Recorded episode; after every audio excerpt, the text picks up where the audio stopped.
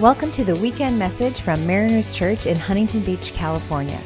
Whether you are listening across the street or across the globe, we hope you'll find encouragement for your daily life through this podcast. Matthew chapter 5. And as you do that, um, last year, uh, in fact, tomorrow is the anniversary, uh, my dad died. And uh, that was something that I was uh, afraid of happening for most, well, all of my adult life. Since I became a Christian in high school, one of my greatest fears is that my dad would die without Jesus. And, um, and so uh, last year, uh, he did die. And Julie and I went to the memorial service that was actually not until June. Uh, and it was, my dad lived in Southern California down in San Clemente. But all of his family is from upstate New York. So the memorial service was actually up there, and we were living in South Carolina. So we drove up, and as we drove up, there was sort of a trepidation about this memorial service. Um, one of the trepidations actually was that we drove through New York City at rush hour. And have you ever driven in New York City? How many of you have ever driven in New York City? All right, it is quite an experience. And this, just to add to it, uh, we were in a driving rainstorm. You could barely see in front of you. And on top of it, you know that those drivers are the rudest drivers in the world, and they will cut you off. And their favorite part of the, uh, of the car, of course, is the horn. They are blowing their horn regardless of anything, they're blowing their horn. And to add to our frustration, our horn was not working. And so I'm pushing on the horn and it won't work. I mean, I'm rolling down the window and just yelling out the window, ah, ah. I just had to make some kind of sound just because it was so frustrating. And uh, we eventually somehow got on the lower deck of the George Washington Bridge, which, if you've ever been there, I can just tell you at rush hour in a driving rainstorm, it is as close to hell as there is on this earth. It's like Jonah in the belly of the whale. That's how we felt. But anyway, we, we eventually made it up there. And the real concern of uh, why we were sort of uncomfortable, Julie and I, is we were trying to figure out what we should talk about at the memorial service. Uh, my dad was not a religious guy, and so we did not have it in a church. It was in my uncle's backyard, and it would have been very inappropriate uh, for us to have like a church service because my dad wasn't churchy. They would have all just thought that's what I wanted. So there was no messages and there was no worship music and there was no long prayers or anything like that. And in fact, in the end, all we did is we just shared stories about my dad. And it was, it was a great thing. There was about 50 people there, and I heard stories about my dad that I'd never heard before. Uh, my mom actually came, and they had divorced when I was in high school. And my mom had a lot of stories about my dad, uh, but actually, she was on great behavior, and it was really a great thing. And at the end, it came the point of time where uh, I knew that I needed to share something about my dad. And that's what had caused some of the stress, is because I had kind of an amazing story that had surrounded his death. And I'm going to get to the story in a few minutes. But I want to bring up the question why is it that I felt compelled to share kind of this amazing story about how God had impacted my dad. Uh, it would have been much easier not to share it. That is not a crowd of people that go to church. Um, you know, I think that they're respectful of Christianity, but they are certainly not moved in Christianity. And I knew that bringing it up would create some tension in the group. And yet I felt compelled that I should say something, that I needed to, to speak about what had happened to my dad. And the reason for it is because of a passage that we're going to look at today in the Sermon on the Mount. And if you're in chapter 5, you can flip down to verse 13. Let me give you a little recap of what we talked about last week, and then we'll sort of hit the ground running. But basically, Jesus, the Sermon on the Mount, is the greatest sermon that was ever given. It has changed the course of history. Uh, it's the biggest difference between the Western, sort of the Western world, is so much different than the Eastern world. A lot of it has to go back to what Jesus said in these three chapters in Matthew. And it's amazing to think of the, just the incredible impact these chapters have had. Uh, we looked yesterday then at one of the, the major questions, which is who does God bless? How are people blessed? And the answer is really kind of staggering, surprising. Now, if blessed, and this is what blessed means, blessed means to experience God's best. That's what it means to be blessed. When if you're going to talk biblically about being blessed, it just means that you're experiencing God's, ble- uh, God's best. That's what it means to be blessed. Well, we tend to use it differently, right, around us. When we say uh, somebody is blessed, a lot of times what we mean is they have money. You know, oh, they've really been blessed by God. And we mean they have money. Or somebody might say, "Oh, I'm so blessed. I live on this beautiful in this beautiful house up on the hill, have a great view. I am blessed." Or I am blessed because I'm healthy. Or I am blessed because uh, my family is in good shape. And those are great gifts. I mean, those are great things to look and thank God for, no question about it. But remember when we looked at the list yesterday, the list that Jesus says means you're blessed, or last week rather, that list is so different. It is so different than what we would think. And I was thinking it'd be kind of cool if we could do this. Do you think that as a group we can come up with the eight character qualities, the eight beatitudes uh, that Jesus gave? We're going to give it a try, okay? Because I know that we're better than the Irvine campus and they couldn't pull it off. So we're going to do it, our mighty band, okay? So as you think, let's not like look at the, if you're, if you're reading it off of the page, that's not really playing. Okay, so let's try to do it. What are the eight qualities? We'll see if we can get them together. Peacemaker, meek, poor in spirit, pure in heart, mourn, merciful. We're so close. Six, two more. what? Persecuted, right? Somebody said persecuted. What's our last one? What? Yes. Seek after, seek and thirst after righteousness. Sorry, my ears. You guys are awesome. Okay, give yourselves a hand. Yay! We're so smart. Okay, so, but really, when you think about those qualities, those qualities don't seem to lead to blessing. I mean, that's not how we use blessing. But here's the thing that's really amazing is what Jesus would say is you get God's best when you depend on him, and those are qualities that make you depend on God, and when you act like Jesus. And those are qualities that Jesus you know, he, he embodied those qualities. Those were the qualities of Jesus. And so God basically says, when, when you throw yourself into my arms by being this way, and when you act like my son, when you act like Jesus, you are the most blessed of people. And he would say, I supernaturally bless you when you do that. And so last week, that's what we looked at, is these qualities that God wants us to emulate and how we're blessed because of that. Well, right out of that then comes the next teaching and the teaching we're going to look at today. So let's read this together. And it says, You are the salt of the earth, but what good is salt if it has lost its flavor? Can you make it salty again? It will be thrown out and trampled underfoot as worthless. You are the light of the world, like a city on a hilltop that cannot be hidden. No one lights a lamp and then puts it under a basket Instead, a lamp is placed on a stand where it gives light to everyone in the house. In the same way, let your good deeds shine out for all to see, so that everyone will praise your heavenly Father. Now, in that statement, it begins with the word you. And in the Greek tense, it is an emphatic you. You. In fact, it really means this you and only you. And as we recalled last week, that the Sermon on the Mount is primarily given to Jesus' disciples, but there's a whole crowd of people that aren't necessarily following Jesus or committed to Jesus, but they're interested in what he has to say. But it's the disciples that he's talking to. And so when he says you, he's talking to people that are, are uh, committed to Jesus, people who are pursuing the Beatitudes, those virtues. He says, You are the salt of the earth, you are the light of the world. These are purpose statements for believers. Okay, these are purpose statements for believers. This is what Jesus is saying is one of the roles that you take on, one of your greatest purposes is once you're one of my followers, you become the salt of the earth and the light of the world.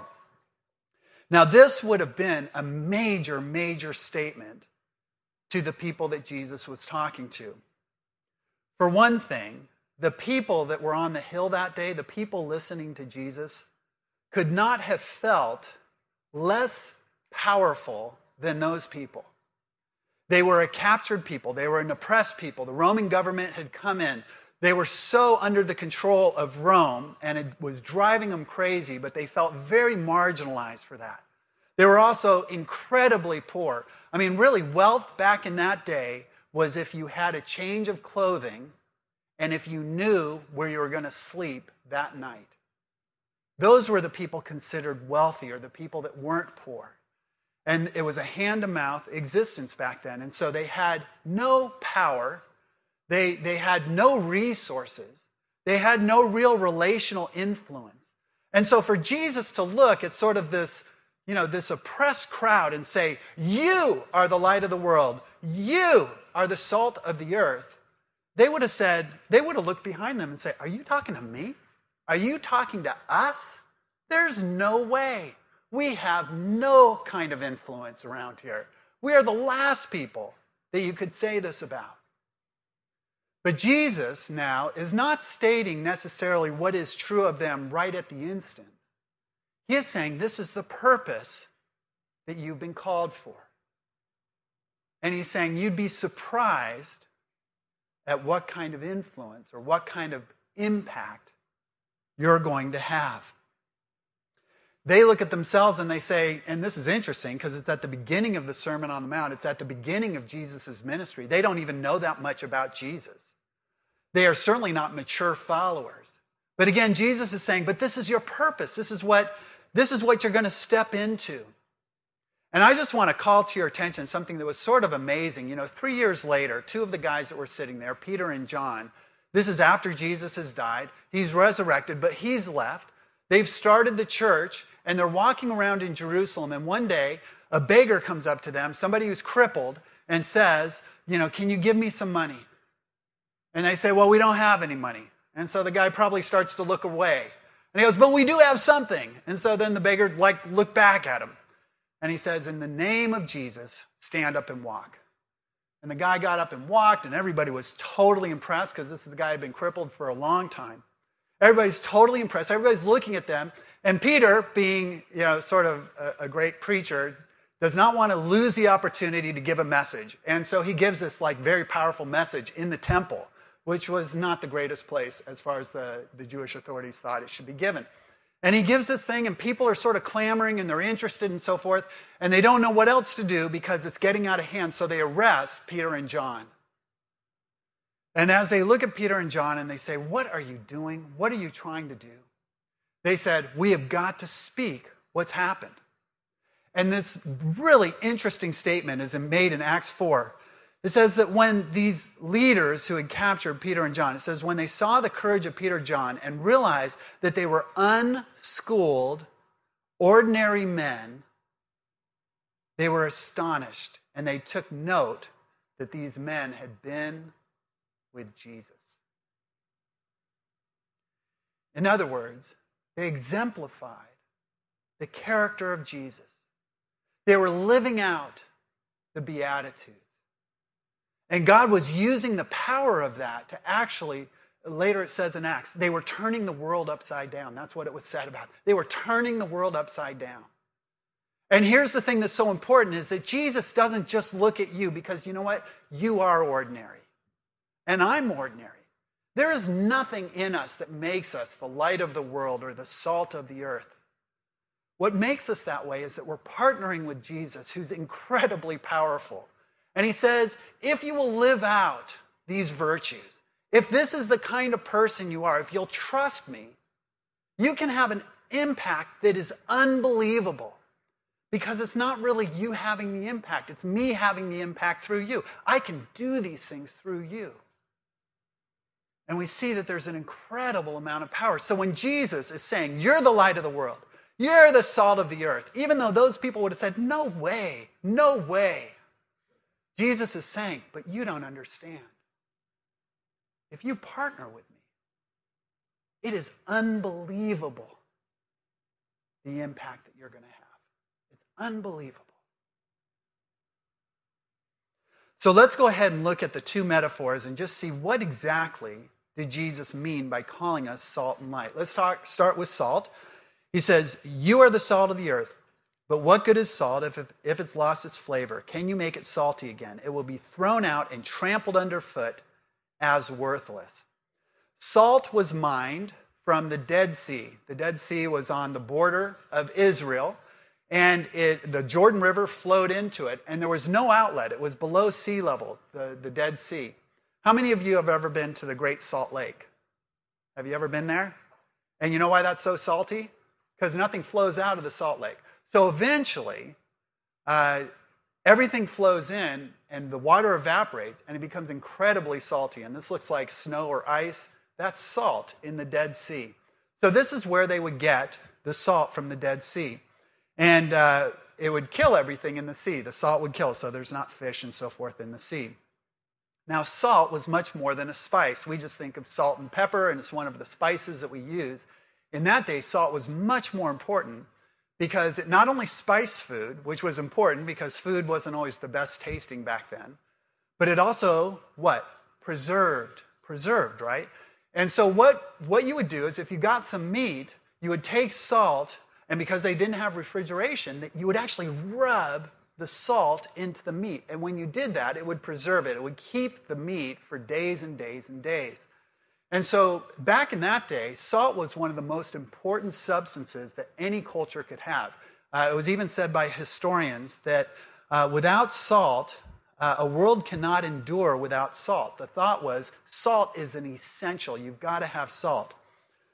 Uh, many commentators think that there was all kinds of meanings of why Jesus used the term salt and what he meant by it, but he sort of gives us a clue here. Because he says, when salt loses its flavor, it's not very helpful anymore. He's talking about the flavor of salt. The point that Jesus is making is that when you, when you are uh, embodying the Beatitudes, when you have these character qualities, there's a certain flavor that comes off of you, and it actually impacts those people that are around you. Uh, people that are humble have a huge impact around the people that they're around. People that hunger and thirst for righteousness, who stand for good, people who are courageous even in the light of persecution, people who are merciful, people that show peace or are pure, they have a great impact around people. I mean, if you're around somebody like that, you're like, yeah, those people really have an impact.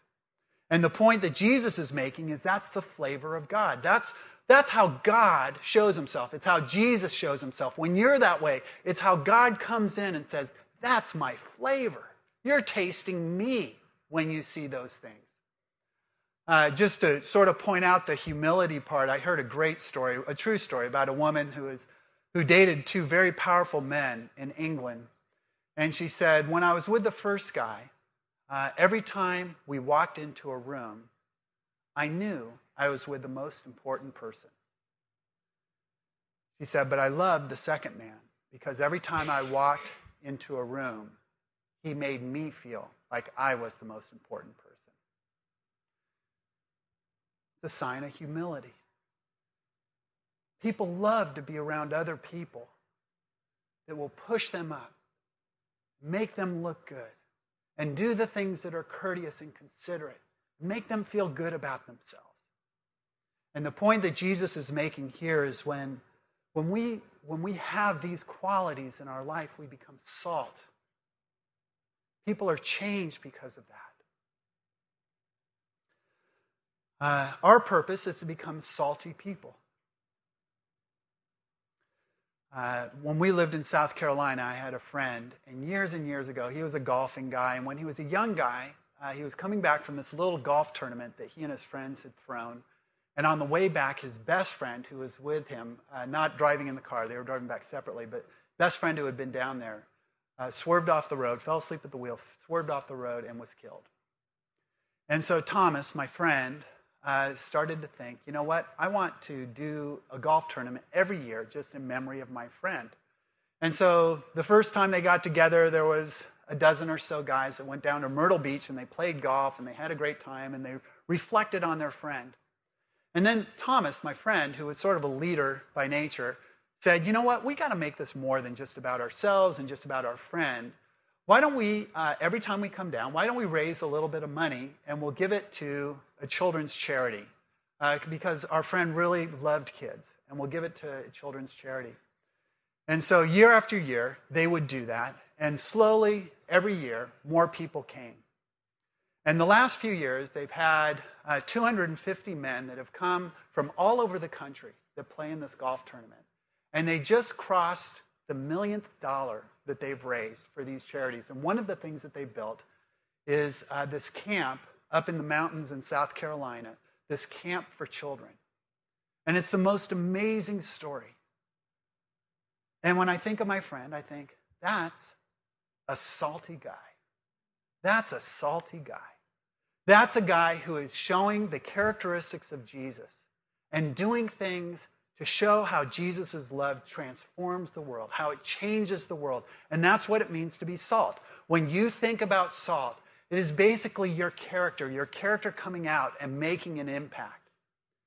And the question is are you rubbing yourself in to other people? One of the problems that I have being a pastor on staff here is I am surrounded by Christians all the time. And I love it. I mean, they're by far the easiest people for me to be with. But I have to go out of my way to try and get with people that aren't Christians. And you know what? There's a side of me that becomes very nervous when I'm trying to have an impact with non Christians.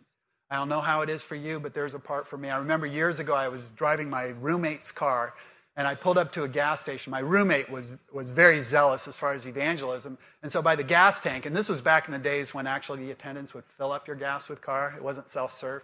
And he had this bumper sticker right next to the gas cap, eh, gas cap, and it said, Ask me about the living water. And so the guy, after he filled up my tank, came around because I was driving my roommate's car, and I had totally forgotten about the bumper sticker. And he said, uh, Back there, it tells me that I'm to ask you about the living water.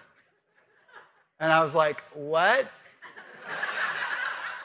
Living water? And I said, Oh, hey, you know, this is my roommate's car.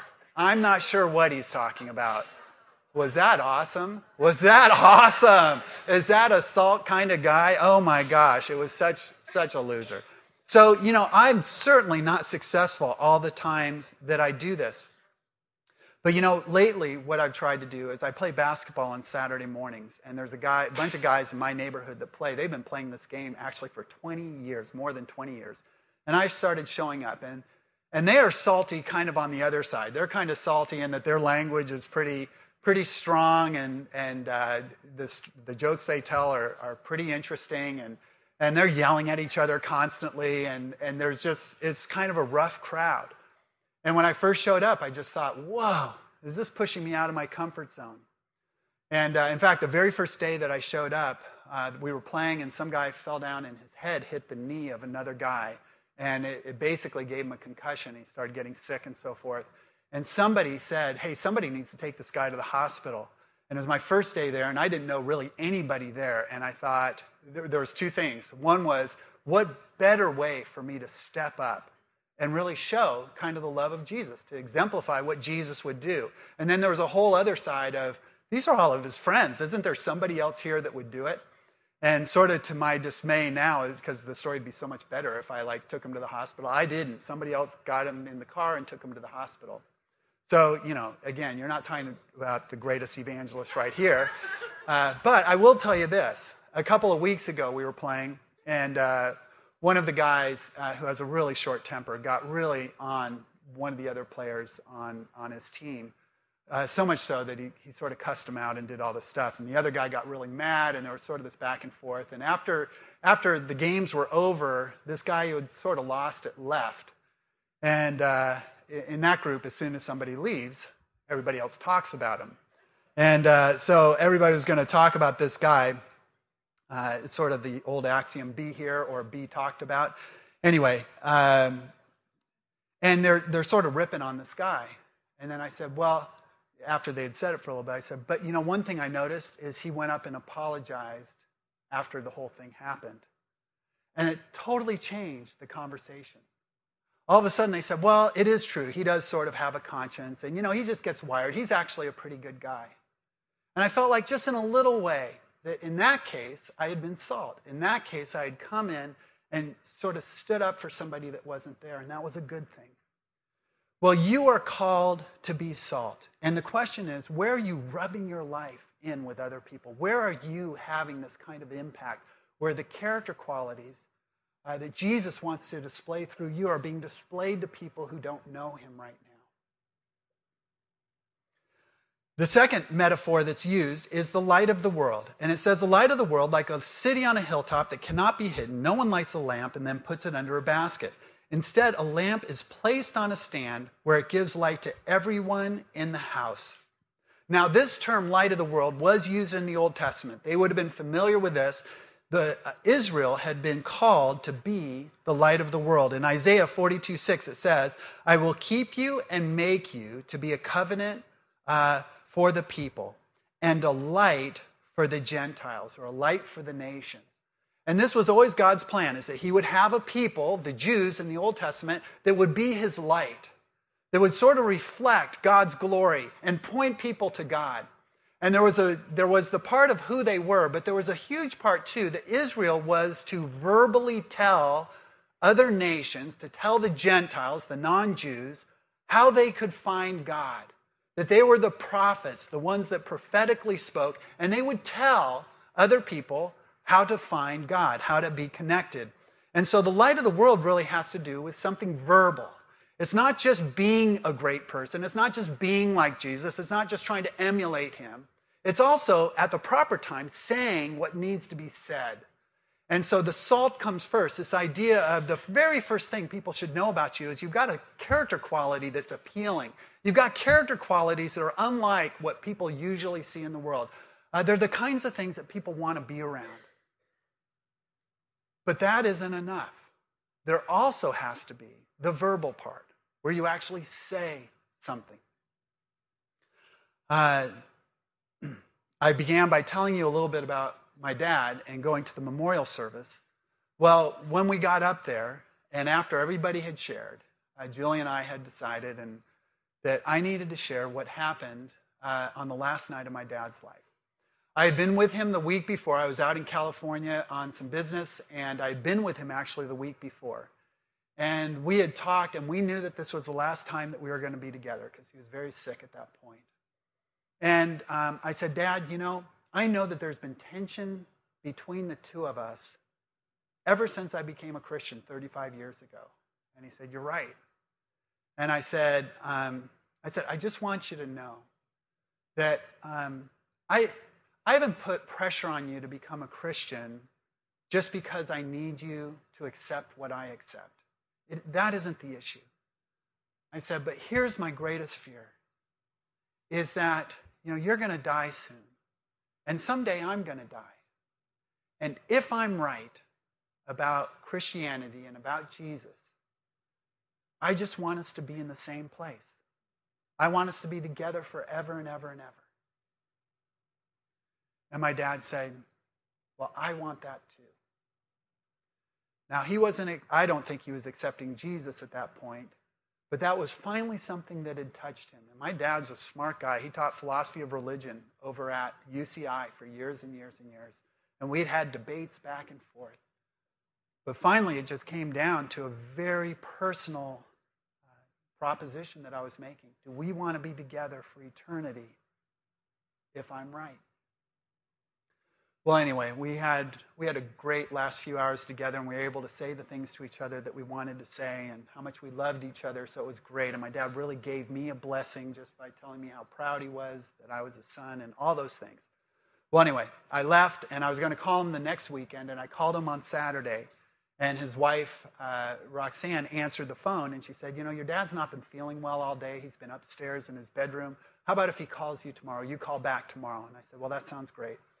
So the next day was Sunday, went to church, uh, called after I got back from church. And when Roxanne answered the phone, she said, Why are you calling? I said, Well, I was just calling to talk to my dad. And she said, Well, I need to tell you something.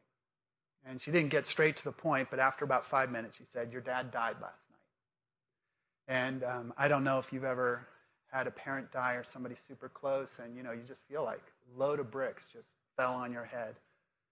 And so I'm just sitting there, and, and she, she's trying to explain what had happened, and they sleep in separate bedrooms. She said, I went in and gave your dad his medicine when it, before I went to bed, and then in the morning I came, and he was on the floor. It looks, it looked, and she's not religious at all, so she didn't mean anything by this. She said it just looked like he had gotten down on his knees And then he had fallen over and died.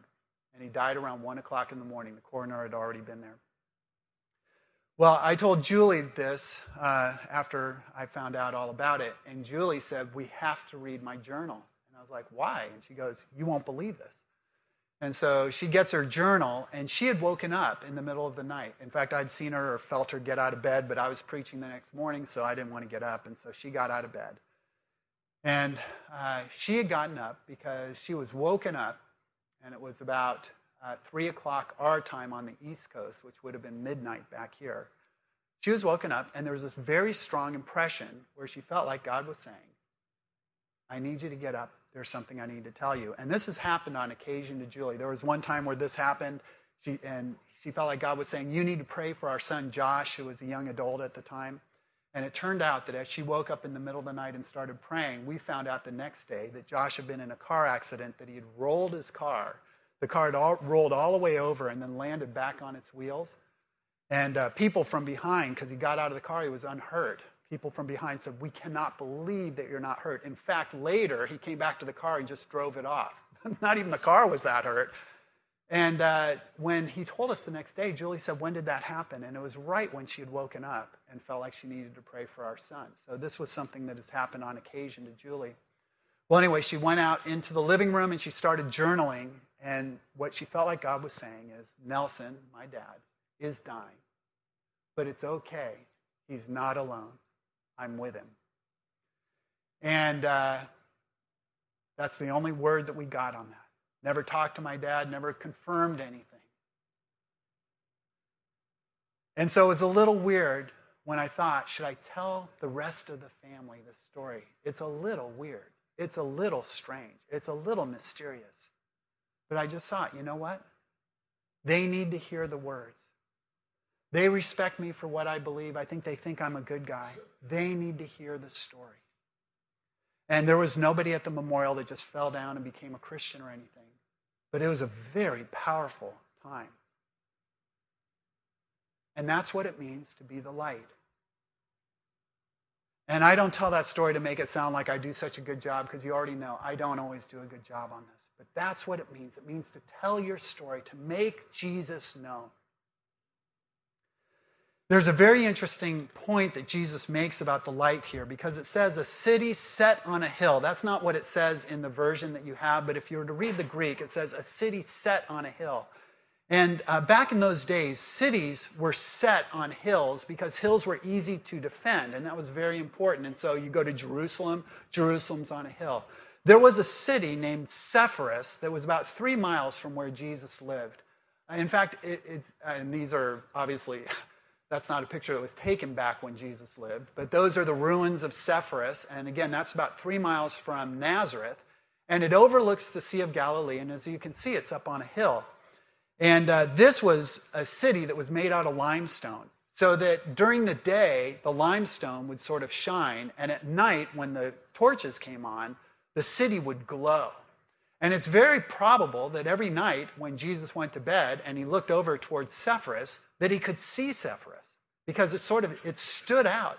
It shined on a hill, and it's very likely that this is what he's referring to as far as just in his mind when he says it.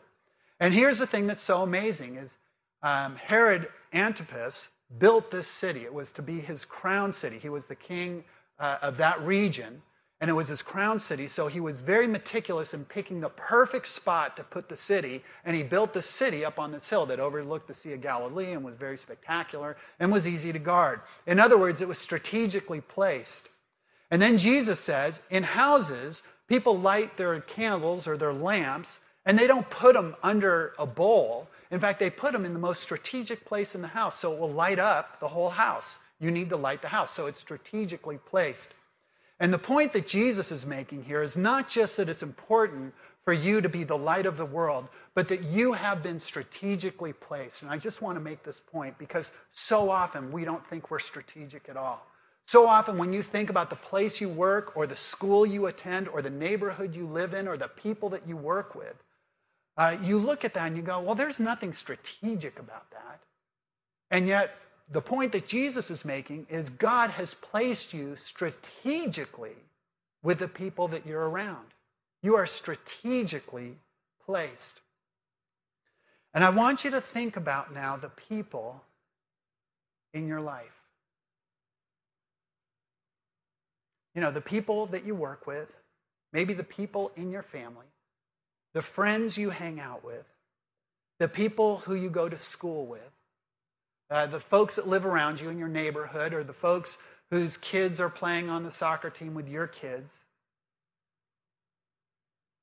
It is not a mistake that you're in their life. You have been strategically placed to have an impact. And you think, well, but somebody else would do such a better job than me. I mean, if Kevin's lame, I'm even lamer. You know, maybe that's what you're thinking. But here's the deal you're the one that's been strategically placed. You're the one that's been set on the hill. You're the one that say, God is saying, listen, if you will trust me and make a move in the right direction, if you'll be salt and be the kind of person that sort of emulates who I am, and if you'll be light and say your story or say the words, you just, you have no idea about the impact that you can have. It can be amazing.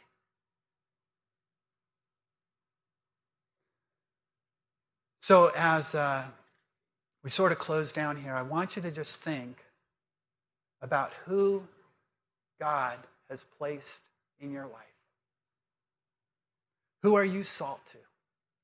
Who this week do you need to be salt to? Do some kind of activity, show in some kind of way that you love them, that you're going to put them first, that you're going to, you're going to think about them, that you're going to make them notice your good deeds. And maybe for some of you, it's come time, the point where you need to say something. They already like you. They already think you're kind of special. They already see your character.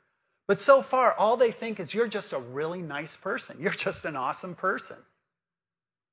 And Jesus wraps up this teaching by, say, by saying, In the same way, let your good deeds shine out for all to see, not so you'll look good, but so that they'll praise your heavenly Father, that God will look good. You need to say something. You need to point out. Maybe it's just telling your story of something God's done in your life. Maybe it's praying for them. You know, a lot of people will not turn down prayer even if they're not religious. If you say, Can I just pray for you? It sounds like that's kind of a hard thing you're going through. Most people will say yes. Maybe it's just telling them about what Jesus has done for you and, and what he could do for them. But that's what it means to be salt and light.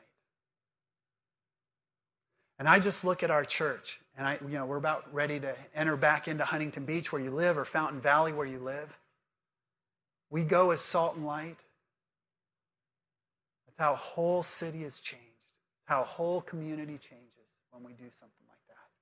It's an exciting time for us. It's an exciting time.